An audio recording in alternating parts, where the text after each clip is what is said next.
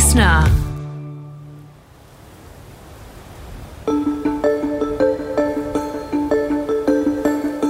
Welcome to Pollen, where Associate Professor Ed Newbigin, along with a range of experts, help you understand what pollen actually is, what may be causing your symptoms, how best to manage your conditions, and the environmental factors that drive pollen levels and other airborne pollutants. So, we've been learning the basics of pollen and grass pollen and how you count it. I guess the next step, and just as important, is being able to track it. Ed, you've been working on how people can track pollen for some time, but you haven't been doing it alone. You needed a second Ed. That's right. Two Eds are better than one. and so we've got Ed Lampugnani, Dr. Ed Lampugnani from the University of Melbourne, here to talk about what we've learned and how best to track pollen uh, in the pollen app. Welcome, Ed. Tell us a little bit about what you bring to the table. So I'm a plant scientist. I work at Melbourne University. And I originally started at Melbourne uh, doing some molecular work on pollen. And it's about that time uh, that I learnt about what Ed does and with his pollen counting. And I was very interested in, in that because I, I suffer from hay fever. And indeed, one, one day I came to work and, and I was suffering pretty bad. And I told Ed uh, I felt terrible. And it was Ed who said, Well, I'm not surprised. Uh, it's a high pollen count day. And I thought to myself, How does this fella know that it's a high pollen count day? So uh, at at that time, I I didn't know about the pollen count. I don't think a lot of people around Melbourne knew about the pollen count that was happening. And part of the issue that was happening is that that information really wasn't going out to the public. In a previous life, I, I did a little bit of computer work, and I thought what would be a really great way to get that out. And I, I thought, oh, well, we should definitely start a website, um, but we should definitely get this out onto social media. And so we, we started a Twitter account. We put some posts out on Facebook, and and I think to our great surprise, the the public was really really interested in what we had to say and about the information that, that we were putting out there. So, what? Well, what did we do before the app? I guess. What, hmm. what did you do? How did we count pollen before the So the track the pollen, the pollen counting has always been done the same. The way we used to get the information out was that we would send it to the newspapers and radio and TV, so that it, they carried it out that way. And uh, they used to pay a subscription, so that was a subscription service, and they would give us some money for it. And we used to use that money to support the count, so the our activities. Um, and that was going along fine, but uh, the print media, the traditional media, started to really struggle with this model of doing things as the internet took over. And by about 2008, they were no longer willing to pay for this as a service any longer. They were no longer willing to give this information, uh, to give us money for this information. So we decided it's still useful information, but we'd provide it free of charge to whoever wanted it. So we were just distributing information, but it was through the, the weather page of the, the Age. Uh, so it appear there, it appear on a couple of different radio stations and, and newspapers and so on. But it, we were getting no money for it, and it was, you know, do, done as important information for people. So that's where they could get it from, but it wasn't the best way of getting information out because you needed to know that that was where you went to get it. Then Ed came along and he said, "Oh, you should put this out on Twitter." And I said, "What's Twitter?" And uh, then he then that was a rapid rise in my education in social, media. uh, started at that point, and and uh, that's really come to be a very important part of what we do is managing our, our dissemination of information and getting the communication right. Yeah, well, I guess uh, having it on an app, it's so accessible to everyone, which is pretty important. How does it help your everyday person? Why is it so useful? Well, I think it's a really easy way to find out what we're forecasting. Uh, and unlike before, when it was in traditional media, we can supply a lot more information. So we can supply information about what the forecast is over the next seven days. We can give them information about regional areas. We can also allow users to find out how other users are feeling as well. So they can compare how, how their symptoms are compared to the general public as well. Mm, And they can keep a track of their scores. So if they're having a, a run of bad days, they can keep a track of that symptom scores on those days and they can share that with their doctors and they can just look to see if their symptoms track the grass pollen count. If it's not tracking the grass pollen count, maybe they're not allergic to grass pollen and there's something else which is triggering their allergies. Because really, what we, we call ourselves the Melbourne pollen count, but really we're the Melbourne grass pollen count. That's our main focus. Well, it's With, the most, it's, it's, the one that affects the most people. That's anyway, the right? one that affects the most people, so it's a reasonable thing to do. Going forward, what we'd like to know is you know what else is what other pollen types are affecting people so we know that we've probably with grass pollen we're capturing 70 or 80% of the stuff which is affecting people but what's in the remaining 20 to 30%. What are the what are the big ones? What's the next big one we should be counting? So that's where things like the app are really useful because we're starting to get information back from the public about what's affecting them on a daily basis. And and also not just during that October to December period. So what other things are affecting people outside of that season? So, and that helps us to help people. So, if, if, we can start to figure out, well, this particular pollen type is really uh, strongly correlated with people's symptom scores at this time of year, then that's the thing we ought to be uh, monitoring, and that's the uh, that's the sort of thing we ought to also be forecasting about. Pollen counting is a an interesting activity for those who do it, but uh, really people are more interested in the forecast because that tells them what they've got to do tomorrow and the day after, rather than a backward look over their shoulder to what happened yesterday.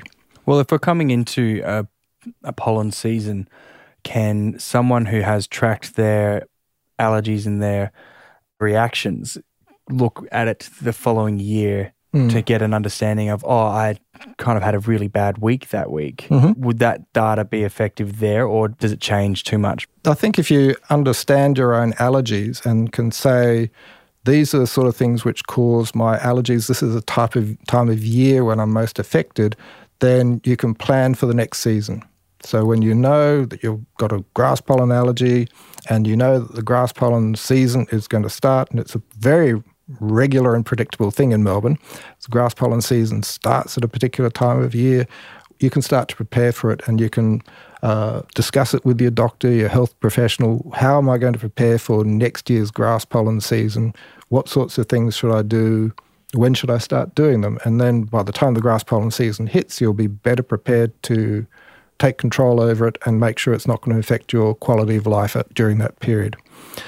So we're talking about adults a, a lot of the time here. And the important thing that is a lot of parents have got kids who have got allergies as well, and they're using the pollen app to manage the hay fever and asthma of their children.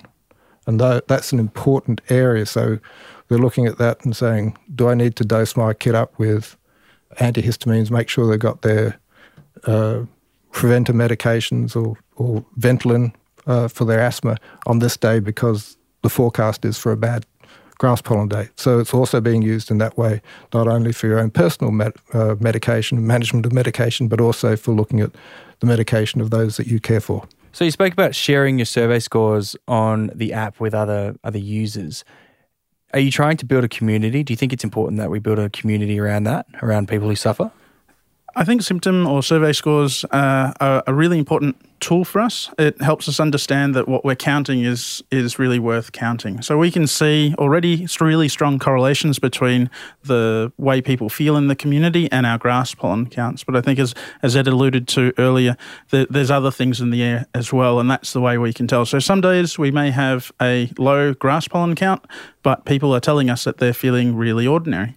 Uh, and what we can do is we can have a look and see what else is in the air that might be affecting people. And if we don't have survey scores, and we need quite a lot of them to be able to sort of get the geographic distribution of, of how people feel across Melbourne because Melbourne's quite big, we really can't understand um, exactly what it is that people are being affected by. Mm. You moving to this sort of technology is pretty good. What have you? What do you think you've learnt since moving towards an app? Oh, we get a much, we get a lot from it. So we get a lot of uh, obviously information, data, that we can understand people's symptoms better, but we understand our community better, the, the, sort of things which bother them, the sort of things that they would like us to do more of, and the things which really annoy them as well. So, one thing about social media is that it's a space where people uh, don't feel inhibited about telling you stuff. Face to face, you'd probably be a bit more cautious about the things you say, but on social media, people really let fly and they're very generous in their praise when that's warranted, but they can also be quite fulsome when mm. when things are happening that they don't like Relentless. happening. So we understand, well, we listen to our audience very closely and we try and understand what they're interested in and the sort of things which they want us to do more of and the sort of things that they want us to do less of as well. So it's a service that we're trying to provide, but it's also hopefully a way in which they can better manage their healthcare problems. And we think that our, the app, the forecasts and counts are a way in which they can do that. We're not a commercial service. Uh, we are researchers, and so we're new to apps as well. So we're, we're really learning what we're doing along the way. And so we really value that feedback because it, it helps us learn and make changes to the app mm. so that it helps people.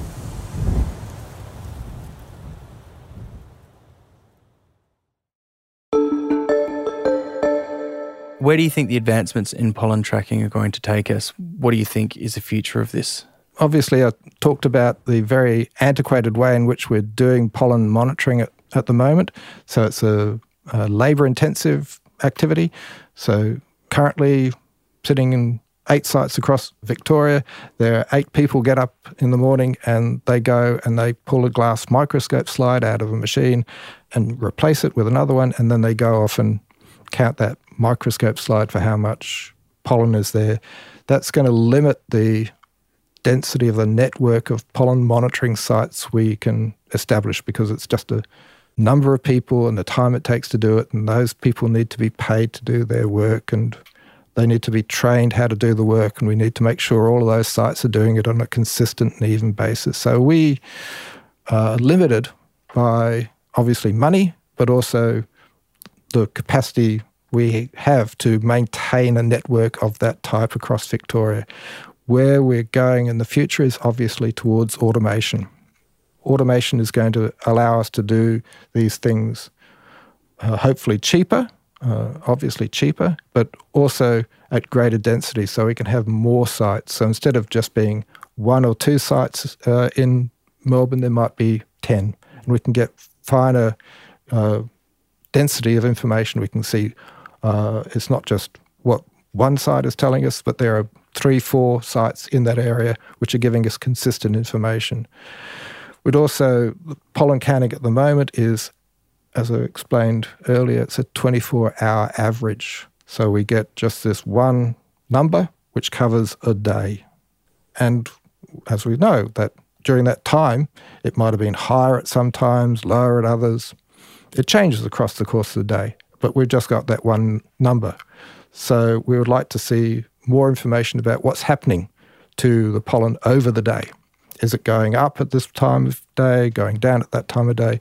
Those are the sort of things we can uh, use to build better models, which are going to be predicting not just the average concentration for a day, but hour by hour changes in pollen levels. So that's going to depend upon automation. Yep. And there are a number of machines which are out there in the market at the moment. Some of them are very expensive, but none of them are really tested to know whether they work sufficiently well that they're worth investing in. It's going to take an investment of money and people and the whole infrastructure behind it to allow that to work. It's not just a question of buying the machine and putting it somewhere. You've got to have a whole infrastructure which is going to enable that machine to work and work properly and then get the information out. So we need to assess whether those, which of those machines are going to be able to deliver that mm-hmm. uh, at scale in Victoria and other places in Australia. That's where we're heading towards, and we're trialing such a machine at the moment, and we'll see how that goes.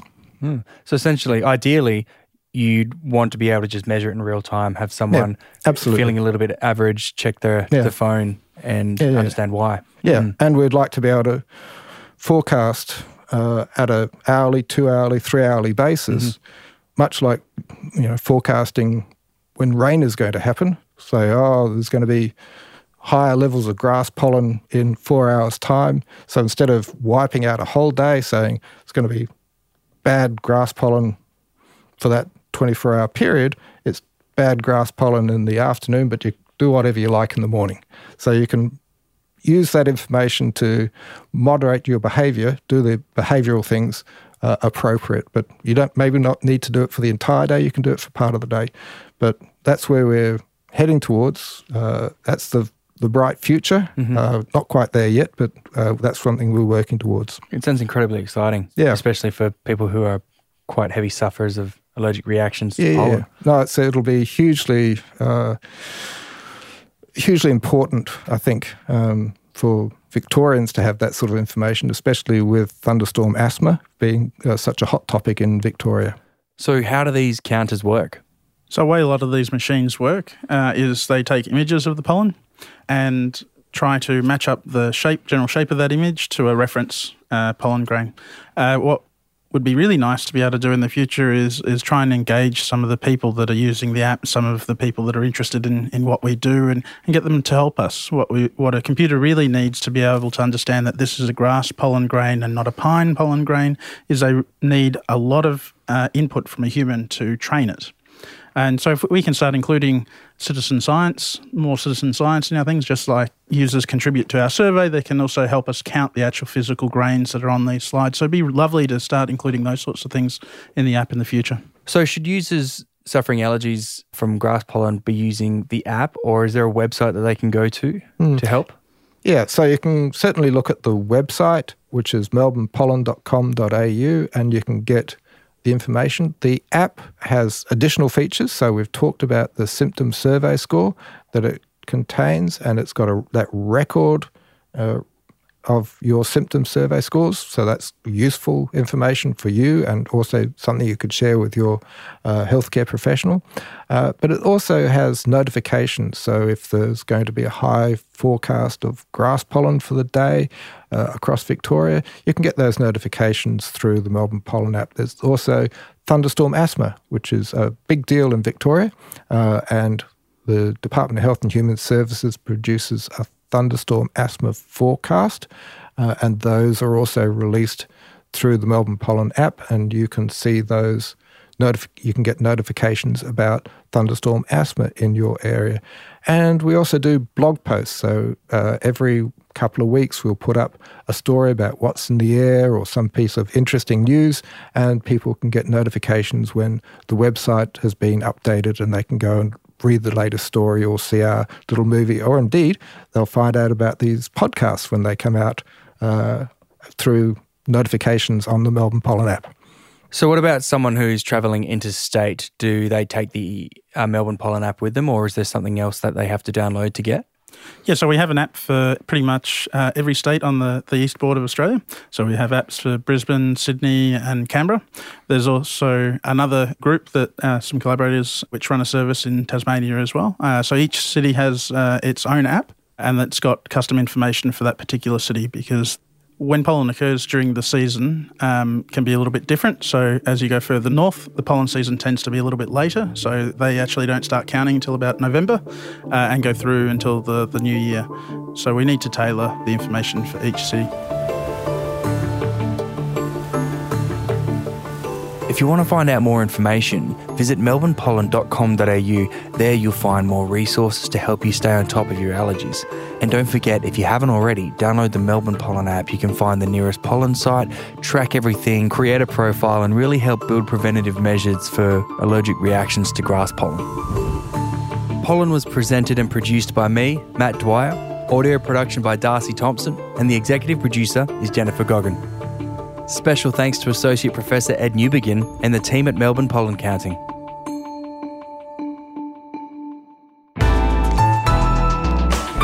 Listener